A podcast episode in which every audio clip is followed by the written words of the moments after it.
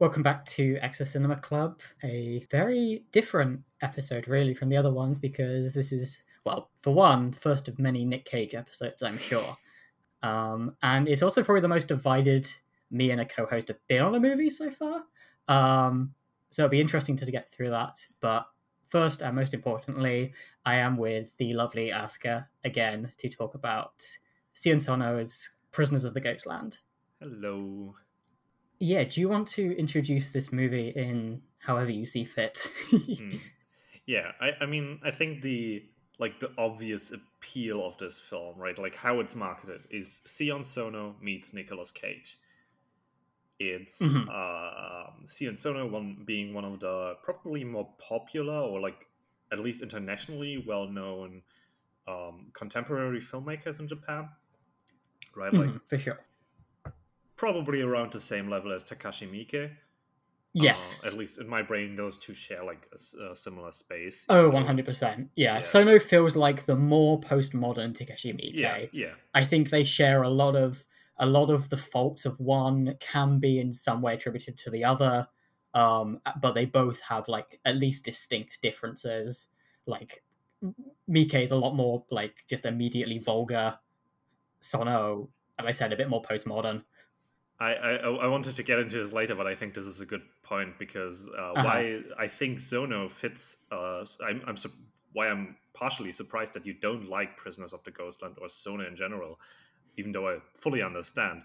Um, I feel like both Miike and Sono are very excess and very eccentric and very like uh-huh. right exactly the kind of film that would fit for like you know what you want to talk about on this podcast.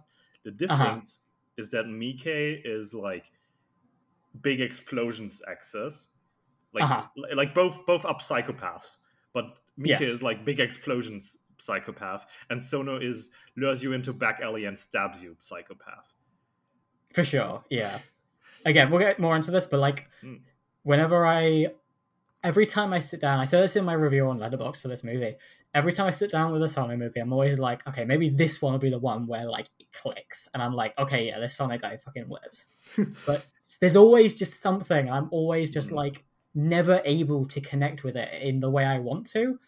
And like this happens for the record, this happens with Miike a lot. I think Miike is a very weird director. I think the movies that work best for him are like when he's like going out there with concepts. Mm. Like or is just indulging 100% in like just pure vulgarity like mm. i think something like ichi the killer is a repulsive movie on like so many grounds but it is like 100% a Miike movie mm. but yes uh as i said i guess we should introduce the movie we're talking yeah. about today uh yeah so prisoners of the ghostland is again uh the f- first production it's like both japanese and english um, it's about like this post-apocalyptic society. Uh, you can imagine it very much like Mad Max, which is also probably one of the major influences on the film, in which we follow the protagonist Nicolas Cage, uh, or simply called Hero in this, um, who's a bank robber and he gets caught during a, a robbery and uh, he then gets um, gets hired by this uh, this like the governor he is called played by bill moseley um who's he's he's he looks like he's out of a, a tarantino film yes right? 100% like, like, he fits perfectly into something like um django unchained or, or what's it called Inglourious Basterds. uh-huh. um so he's hired to find his adopted granddaughter who according to the governor, went out joyriding with her friends and didn't return because she went into the ghost lands, which is like this, you know, very post-apocalyptic place, um, which is, you know, and there's like ghosts that keep you from going there. Woo, spooky. so yeah, we we just follow. It's technically it's a really simple film because we just follow Nick Cage on his search for uh, Bernice. She's called uh, played by Sofia Boutella. And he finds her really quickly, and then it devolves into a bit more chaos. Uh, I think the main themes there's like two main themes in this film. One is redemption and like running away from your uh, problems and responsibilities and then like you know later being forgiven for what you did and then the other one is abuse and gaslighting right? Mm-hmm. because we quickly learned that uh, the governor is he's basically just an abusive pimp to be honest. Yeah. Um so and everyone's just kind of being led to you know we have this like very broken society in there. Um i think that's just you know the introduction to the movie. I don't actually know how to talk about it better in that way. Yeah no i think that sums it up. That's that's the movie uh yeah this is this is an odd movie because as you said it's very simple it's not a complicated movie um, but it's like a lot of embellishments, I guess, on on such a simple story. Yeah, in in one of the interviews I read with Sono about this film, he did say that the film was so simple that he like basically just put on excessive stuff to make uh-huh. it more interesting, right? So so it is indeed like, yeah, this film is just very simple. So why not mash in more stuff? because we have like Western and samurai aesthetic, right? We have that post-apocalyptic Mad Max kind of stuff. Um, we have like references to Hiroshima and Fukushima, and you know, just a lot of stuff. Yes, I think I like the the like response to this film, the critical reception of this film is quite strange, and I guess it's just like maybe from an audience that doesn't watch a lot of like kind of postmodern Japanese movies, which is very fair. Like that's a very niche mm. interest. But like there is a lot of like the response to this movie being like, "Damn, this is the craziest Nick Cage movie ever, dude!" Like, and it's like not that absurd. Like Nick Cage like has some Nick Cageisms in this for sure, mm. but like Nick Cage has been in weirder movies, and like like I I feel like people just saw, oh yeah, he gets bombs attached to his nuts. That's uh, that's it. And there's like Japanese people speaking English funny. Like that's that's like the the long and short of why people probably consider this such a weird movie. But like, it is very strange seeing that reception to it. Yeah, I I mean I know that the reception to it is also that Sion Sono fans don't like this film very much either. Mm-hmm. Um, because I think I think it's definitely like you know there's this concept of weird Japan, which is just like this exoticism, like right. Japan is the country where you can wear used underwear, uh, where you can buy used underwear in vending machines, right? Yes. Like this whole idea that like the entirety of Japan exists. Like I mean, the fact that you can buy used underwear in vending machines is kind of fucked up, of course. But uh-huh. it's like you know, it's not like it's not like everyone in Japan does that. Right? Yeah. But there's this weird Japan, which is also just coincides with like how overacted a lot of its media, both anime and film, are. Right, like it's always very eccentric, which just dates back to um to like theater. Oh yeah, in Japan, and I mean we obviously have different films and stuff, right? You just have to look at one of the more well-known Japanese filmmakers in history, Yasujiro Ozu, who yeah. doesn't overact at all. Oh yeah, yeah, like like yeah, no, that's totally true. Like, I guess it just also comes from like American how American cinema developed, mm, yeah. um, and and like the types of films that were popular in America, or like a lot of kind of more focus on the gritty or mm. like the kind of um more more quietly dramatic Whereas Japanese cinema, from what I know, like I you know, like developed from like Rakugo and, and that type of thing, mm. big expressive yeah. um uh, narratives and like that obviously colored its its film for, you know, however many years it's been. yeah. Definitely. And like I think especially if you also compare to other Sono films, uh like for you know the two of the more popular ones, which I have also seen, which I can talk about, are Love Exposure, which, which is an insane film. Have you, have you uh-huh. seen Love Exposure? I have no idea. It's four hours or however long yeah. it is. It's one of those movies that's like, hey, if I like this director like significantly, I would surely sit down and watch a four hour movie. But like, for someone I'm like, eh, this guy's fine. I I need to like have more motivation to sit down and watch it. If a friend was like, "Yeah, we're watching this movie now," I might take it. But mm. like, yeah, Love Exposure. Love Exposure is interesting because its fans are simply built differently.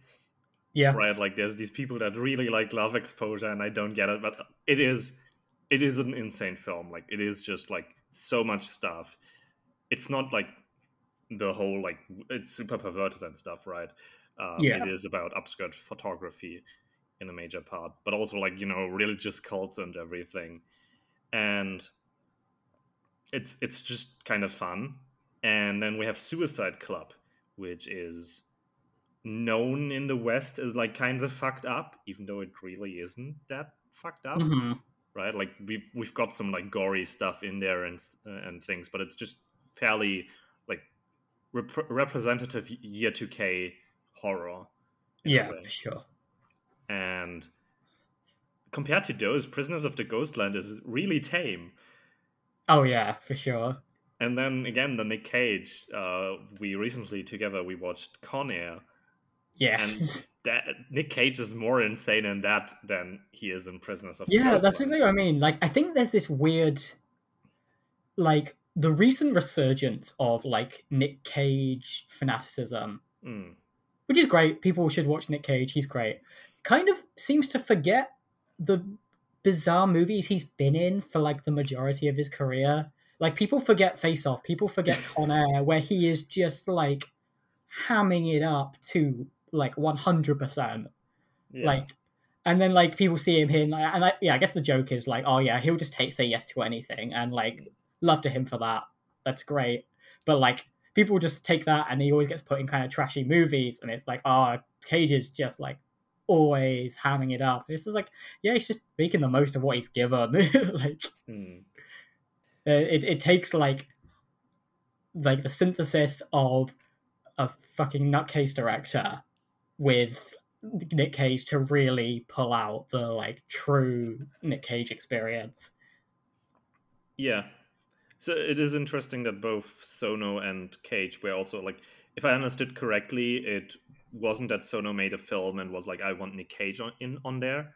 It was mm-hmm. just like casting kind of got to Nick Cage, but both Nick Cage and Sono had watched films of each other prior. Yeah. Uh, fun trivia: Nicolas Cage's favorite Sono film is Anti-Porno, and Sion Sono's favorite Nick Cage film is Leaving Las Vegas. Oh, okay, yeah, that. Uh huh. I've seen neither of, of those, so I can't comment on, on them. But I'm pretty sure Leaving Las Vegas is the one where, like, I think Nick Cage comes himself to death. I mm. think hmm. that's what happens in that movie. so, like, that doesn't surprise me that that's like a Sono favorite. Yeah, that, that does sound. And then Nick Cage liking anti-porno. Yeah, I guess they were like they were on the same wavelength of like what they liked from each other. Huh? Yeah. Sion Sono movies kind of hit on two notes. Like, there's as you said, there is like the Suicide Club. There is like Noriko's Dinner Table. There is um a couple others that I'm name is I'm blanking on, but like that are very kind of like nihilistic, almost very like grounded, very like grimy. And then there's a like, and this is where like him and like Miike kind of intertwine of like high concept, really like big imagery going whole hog on like just nonsense like mm. embellishments lots of theatrics and i think um if i watch more sono i've probably got to sit down and watch like his more gr- like grimy stuff because that's mm. like where my interests lie especially with like japanese film i find the theatrics that he sort of applies in his um more outlandish stuff just kind of tiresome it never really mm. clicks for me the the one other Sono thing I've like properly sat down and watched is um, Tokyo Vampire Hotel, which is like a limited series he did 2017 or something, um, which also like starts out huge expressive. It's really theatrical, lots of bold colors. Kind of starts off interesting and kind of devolves into something a lot less interesting. I think that's also got like a giant pussy dimension. I can't remember. Yeah, I read like just the first line of a Letterboxd review for the theatrical version, and it was like most of this film takes place in a, vamp- a vampire's vagina. Yes, yep.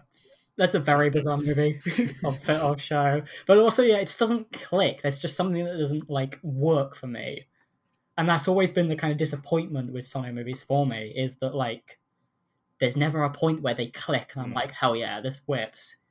And I, yeah. that was definitely my experience with this movie, where I kind of spent the full runtime going, was waiting for the moment where it like settled in, mm. and it never came, and I was kind of bummed.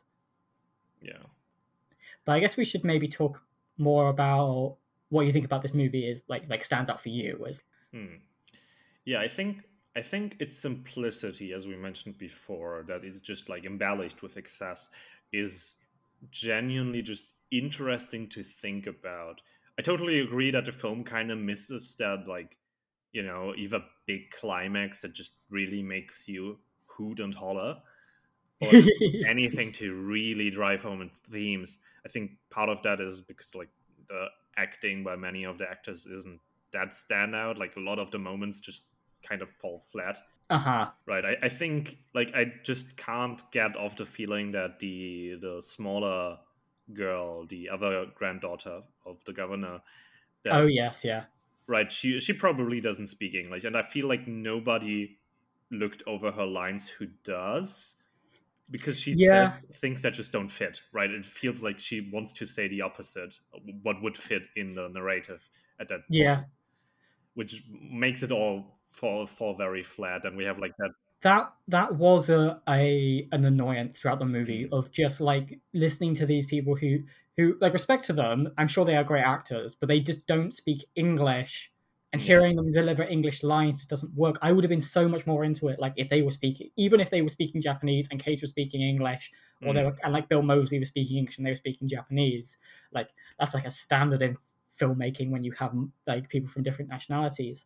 Like, I think I would have just vibed with it more if like the Japanese people spoke Japanese and were able to like do them the best with the material they were given in Japanese I, I just always have to think about Merry Christmas, Mr. Lawrence, uh, uh-huh. which obviously has the same problem, right? And like uh, it has both English and Japanese actors, um, and the protagonist, who is not uh, shit, what was his name? who who's the musician? The really uh, David like, Bowie. Yeah, David Bowie. So he doesn't speak Japanese, but there was also the other the other actual protagonist because David Bowie, being basically Jesus in that film, was not a protagonist. There's another guy who hasn't acted much. He's he was really good in that film, but he hasn't done much. And he doesn't speak Japanese at all, but he's the one character in that film who is supposed to speak Japanese. He's like basically the one uh-huh. who translates between every uh, between the two groups. And he just did that like without knowing what he was saying. He just learned how to pronounce his script without having an idea of what it was he was saying. Right. Yeah. And that's for how good he did that. That was fascinating.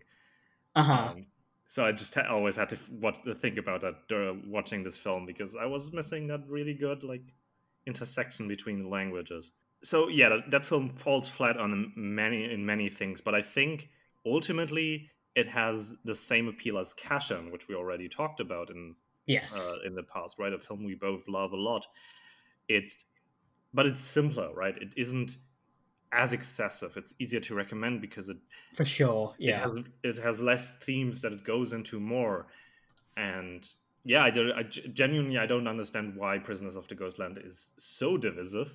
Yes, right. Yes, I understand if most people were like, yeah, it's kind of okay-ish at best and then some yeah. people are like yeah this is a fun movie but you know there's really a lot of people who hate this movie yeah that's definitely strange to me it there was no point in it when i was like besides like my my qualms with it on like as we said like the language side of things was a little kind of disappointing but like there was no point in them i was like oh this movie is terrible mm. Mm. it's just like i think misses a lot of opportunities to be great.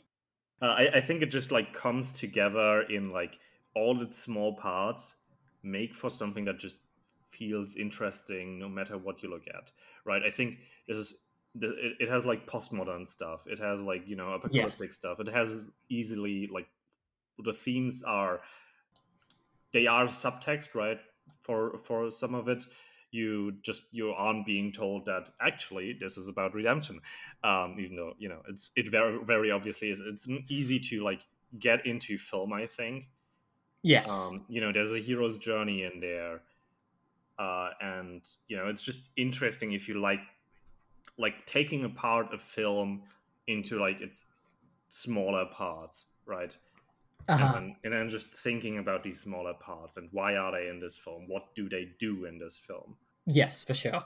Going back to Casshern, like like with this movie like Casshern is a long movie. It is as you said it's hard to recommend Casshern just because of how long it feels as well as like i mean it's not that long but like it just feels long. Mm. it does a lot. It moves through things just constantly and and like you're left with the feeling of like this movie could have been a far like whole lot tighter. Mm. It is it is in so many ways a behemoth.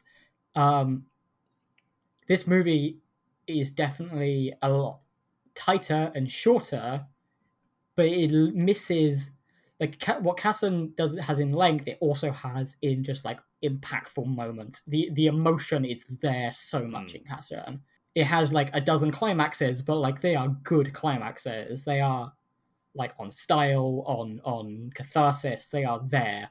This movie, uh, Prisoners of the Ghostland, lacks in that, even though it does have some, and I think some really good moments. It doesn't like punctuate them very well. I don't feel. Mm. Yeah, I think I think one of the problems might be just that you know it's it's very much a film that takes a bit from everything, puts it into a box, and then you know magic trick, uh, say the magic word, and then opens the box, and there's there's like one thing. It's a bit muddy, right? Like if you if you mix too many colors, what you get is yes, muddy. yeah. Um, that's definitely happening a bit here. While like Casshern is still very distinctive, right? It's like it does everything with one hundred percent, if not more.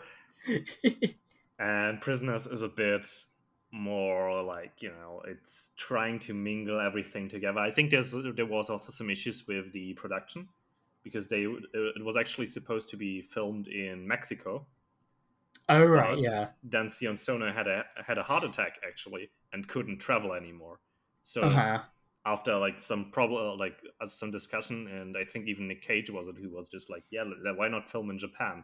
And only then was it then they brought in okay if we're filming in japan we can get in tak sakaguchi for example um, and then it was like okay we can add that like whole samurai angle to the film yeah right so it was probably it would be interesting to read like earlier iterations of the script and screenplay and stuff I think for sure, yeah. Just to see because like one because like Bill Moseley was also brought in at the same time. So like mm. whole like yeah, as you said, like the movie altered. Like it'd be interesting, as you said, to see what the movie would have been. Um, and that's now... perhaps why, like, Sakaguchi, I love Sakaguchi, we all do. He doesn't do a whole lot in the movie. His his arc is definitely undercooked. It's yeah, so sad, right? I, I I really do love it, like that he's this like unabound samurai who's yeah. running away from his problem being that you know he he like works for the villain because you know uh, the villain basically almost enslaved his sister right? So it's like yeah. okay she's she's not gonna get abused as much if if like this really strong samurai works for him which is a story we've you know i can't name anything but that's just like very common right? Oh yeah yeah. Um it just kind of doesn't. And then we get we actually do get a fight between uh, Tak Sakaguchi and Nicolas Cage, uh, which I like. Right? It's just like yeah. okay, he's he's running away from his problems in the unabound samurai way, in that he like has to listen to his master even if he doesn't want to right i, I uh, for the whole movie i expected tak to change sides when i first watched it mm-hmm. oh yeah same but he doesn't, and that's like kind of interesting. It it only comes up in like the last twenty minutes, maybe, but it's there. Yeah. Uh, there's also just like a lot of visually very interesting things I think that aren't quite used as well, but like I I love the visual thing with the uh, like just the mannequins, the patched together mannequins in which like people Yeah. in those lands hide. That's like such a cool idea. And then like the whole thing with the because uh the the the village or wherever they are, right? That's like a atomic um a power plant, a nuclear power plant that Yeah. burned down and it has this massive clock on there that uh, the people are trying to stop from continuing because you know they're running away from their problems. They think if the, if if they let time go on, the world is gonna end, right? Just like they do not face their problems. And there's this lovely detail that the clock stops at eight fourteen and fifty seconds, Yeah.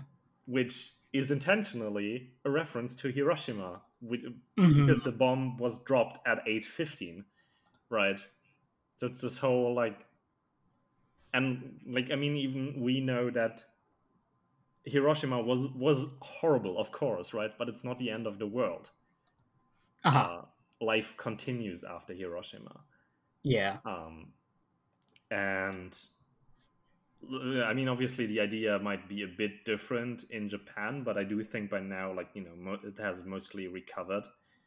Like the country definitely has recovered, like economically and like Yeah. culturally, right? But yeah, just really like the traces that are there, especially of this like running away and like looking for redemption that everyone ultimately has to face. Mm-hmm. No, for sure. And the like Mad Max esque set is very cool. Like that whole like like apocalyptic area is pretty cool. Hmm. There's also like Red. Uh, we haven't done a podcast on Ryuhei Kitamura yet, Uh-huh. but what I know about Kitamura is that he sees the original Mad Max as like one of the films that is basically perfect, right? That Japanese film should aspire to be like. Uh-huh. Yeah. So it's interesting to have like this Mad Max esque film with Tak Sakaguchi, and it's not by Kitamura. totally. And then we obviously have the, like the same ideas that Paul W. S. Anderson has with just like you know taking cool things and putting them in his movie. yes, totally. So yeah, it's like surprising that you don't like this film. yeah, no, it is strange. I maybe on rewatches it will click more, or maybe like Sono will just like try this again, like this a hmm. similar idea again, and that will click more. Like I don't know, it feels like a movie that needs another edit. It needs another like it needs another script run through. They need to rethink some of like the the casting, like like production choices. Yeah, and they need to like you know like consider the beats more. And i think the movie would be like like you know like great. I think it would be on the same level as something like Casshern, and i think it would Mm. be a very like standout movie like that. It's just like yeah, like maybe it was like like i mean yeah if if as you said like someone had a heart attack like he had to change things and that's unfortunate and hey i think if those changes that were made ultimately is why the movie kind of feels sort of rough like that is that is a shame that was unavoidable like and and i hope any ideas he he wanted to cover he can like come back to and Mm. like maybe like in a in when he's like in a condition that is healthier yeah. I, I think the major difference then is really whether you see the value in like a half-baked film like that or not. And I know you are also often that okay, this film has like wasted potential, but it's like worth watching for that, right? oh yeah for sure uh, and then it's just you know your mileage may vary because for me very much it is like all the small parts even if not perfect they all add up to being interesting yeah no totally even if there's like some really dumb stuff like at some point there's just a, Ja- a shakespeare poem in there yeah. I i'm not into like literary anal- uh, analysis right? I don't know Uh-huh. about shakespeare and i'm not gonna attempt to like analyze the meaning of like some random shakespeare poem that you see for uh-huh. two seconds in the film. Um but that's interesting to me just having that Yeah. very postmodern right? Just like jumbling everything together to like pop culture references Uh-huh. And like doing some more research, like the writers for this, this looks like the first thing they wrote. Like I Mm. think it's their first feature. So like and I guess I don't know how much that was like. Maybe they came in and they helped with with rewrites or whatever when when Sono needed it. Mm. Um, and it's just like okay, yeah, you've got like uh a very like distinct auteur director who needs to now now pivot his story because he has health problems. And it's like okay uh we need people uh you two. Right please come write this movie with me. Like or, or like the studio was like yeah go write the movie with this guy. And i can imagine if you're writing your first movie like first movie that is like going to go to to theaters like writing it with Sion Sono must be a very strange experience. Like like he's obviously so postmodern and distinct in what he wants to do that like it's the same as like like other like kind of more auteur directors. Auteur directors who have very strong visions. It must be very hard to like write movies with them. Mm. yeah. I i do think that what came through of sono's like general themes in this one as well really well uh, which uh-huh. you know the the writers probably did a good job on that is that Sono films are often about like people and changing environments, right? Yeah. It's like trying to adapt to a changing world. We have that in the implied very long time skip for Nicolas Cage's character as well, right? Like Yes, yeah. It's it's very much implied that he was in, in prison for like what at least 10 15 years before um uh before he gets out. Yeah right? And he obviously didn't know about the Ghostlands and stuff because that's something that happened afterwards. Mm-hmm. And yeah, that's that's something that you know you can see in Suicide Club. That's like you know the whole deal of Suicide Club in Noriko's dinner table, love exposure, all that. And I think that that got through in this film pretty well. Just yeah, like, this like fundamental idea I do also think it's funny. Like you said, like he's a bit like W.S. Anderson, putting all the things he thinks is cool in, like with Nick Cage just straight up in the Gantz costume. yeah. Like Gantz, I haven't read Gantz in so long that I can't really say what how significant uh, uh, it might be like an influence, but like that is just straight up the outfit from Gantz. Yeah, I was. I I haven't even read Gantz, right? I I know just like osmosis. Yeah. Uh, right, like probably watching the anime OP like 10 years ago. Yeah. Uh, and I was like, yeah, that's the Gantz outfit. that's it. That's the one. And I, I, like, the most vulgar imagery in this movie is when Nick Cage's balls explode and he does the, like, the heart ripping out of someone's chest, but with his own, like, mm-hmm. like, yeah. It, like, blown up ballsack. And it is, it's so much. like, like that is that is some imagery. I think that like that scene, as I said, was is probably why people like who are maybe less like in tune with with like Cage and with um like postmodern Japanese cinema. That's like the scene that must stand out to them as like this is the craziest Nick Cage movie. Yeah, and shortly after Nick Cage screaming. Uh, oh yeah, I, I, stand here with one testicle. yes. that it, it didn't even like come across as that weird, right? It was a very restricted scream. Oh yeah, for sure. He didn't yell from the depths of his soul, which is very unfortunate. No. yeah. Uh, have you got anything else about this movie you want to say? I think just like small, like really fun details. They actually do speak French in that film as well, which I found interesting. Oh yeah. Right, just like the the sheriffs in in Frontier Town, which is like the town that it's originally set in. Um, in the sheriff's office, there's a poster that Ishikawa Goemon is wanted, with like the classic image of of like Goemon, the like actual historic fi- figure, no, of course, not the Lupin uh, character. But yeah, that, that was just like funny. And the production design is really good. Everything is very oh, yeah, neon sure. sci-fi and looks very cool and yeah, I think that's that's all the, th- the stuff. Uh huh. Well, the one one question I got through for this movie when I so I post on Twitter, I post the movies that I'm I'm talking about with people, and I ask people to send some questions. Uh, the one thing I got from this, and I know you watched the other two 2021 mm. Cage movies. Um, of the three, which is Willy's Wonderland, Pig, and Prisoners of the Ghostland, where how would you rank those? So I like this one the most. I like Prisoners of the Ghostland the most, um, which does just fit with my love for Japanese cinema, right? Mm-hmm. Pig was interesting because it was so immensely different.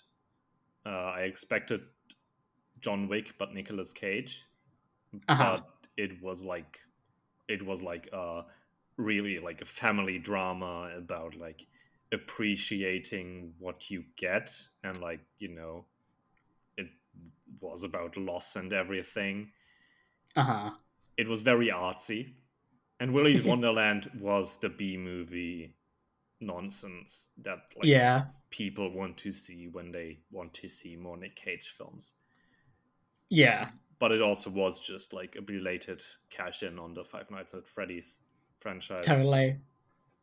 Uh, so yeah, that's also just kind of my ranking, right? I liked Prisoners of the Ghostland the most. Pig was interesting, though not what I was looking for. And Willy's Wonderland, it was fun, but there wasn't really a reason for it to be there. Nicolas Cage doesn't say anything throughout that entire film. that's it's, a feels like that's a wasted opportunity, but I think that's what they were going for, right? He was like, you I mean, know, like. I feel like he looked at the script and was like, you know, I'm not gonna say anything. Uh, like he was like, this, uh, we can do this, but my character is like a silent protagonist, right? Just like completely disregarding every wish, and everyone's just standing there like, what the fuck, Nicholas? Yeah. uh, I don't know if that's true, but that's kind of how it felt like. I mean, that makes sense. Like, I mean, whenever I've seen interviews with Nick Cage, like where he's like earnestly talking about film, he's a really like mm. intelligent guy. He's really in tune with filmmaking and acting. Like yeah. for all of the bizarre like like acting choices he makes and the amount he hams it up, it's all deliberate. He knows what he's mm. doing, and like he must be like a legitimately really interesting person to work with in that regard. Like I can imagine having like as a filmmaker talking to him and and working through whatever ideas you have for a character with him mm. must be hmm. really interesting. Yeah, I feel he's like he's like Tarantino but as an actor.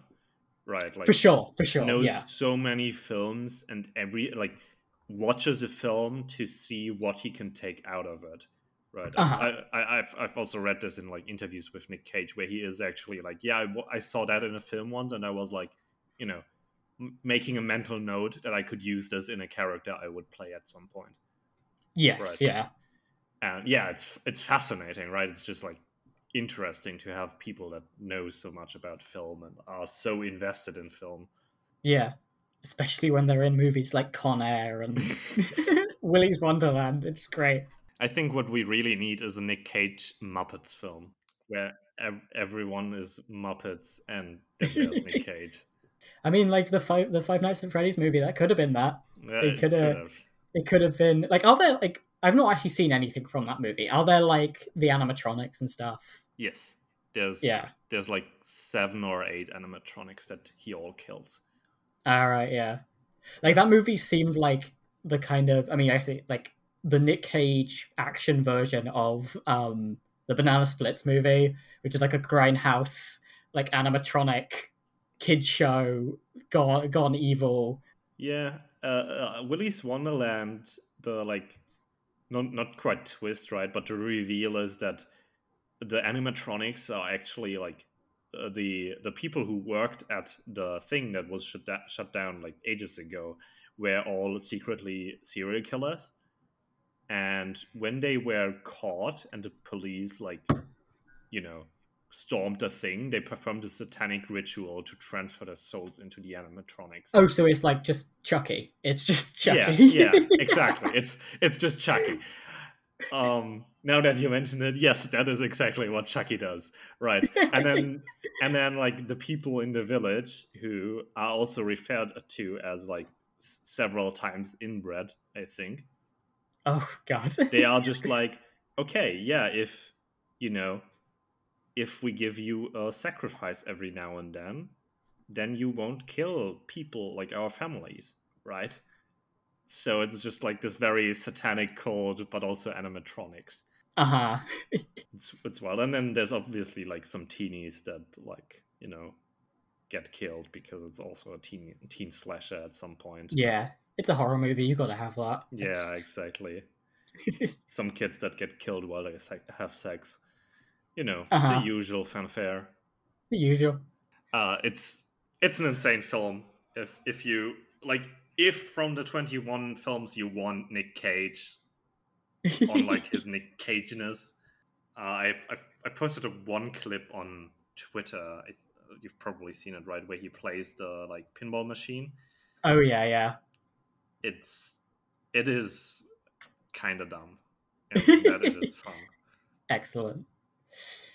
Uh, but yeah, um, Oscar, where can people find you on the internet? Yes, I am on Twitter at Scarlet Ka- Kaiju, and I do also have my own podcast recently, actually, though Ooh. we do like just very random things. Sometimes we talk about movies, hopefully, sometimes more. Um, but you can probably also just find that on my Twitter. So, yeah. Nice.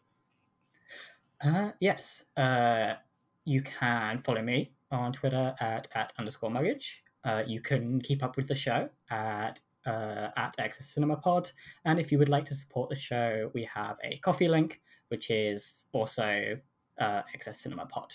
Yeah, thank you everyone for listening. Thank you, Asker, for talking about Nick Cage with me. I'll gladly be back in the future. You're never leaving. Hmm. but yeah, bye bye everyone. Bye bye.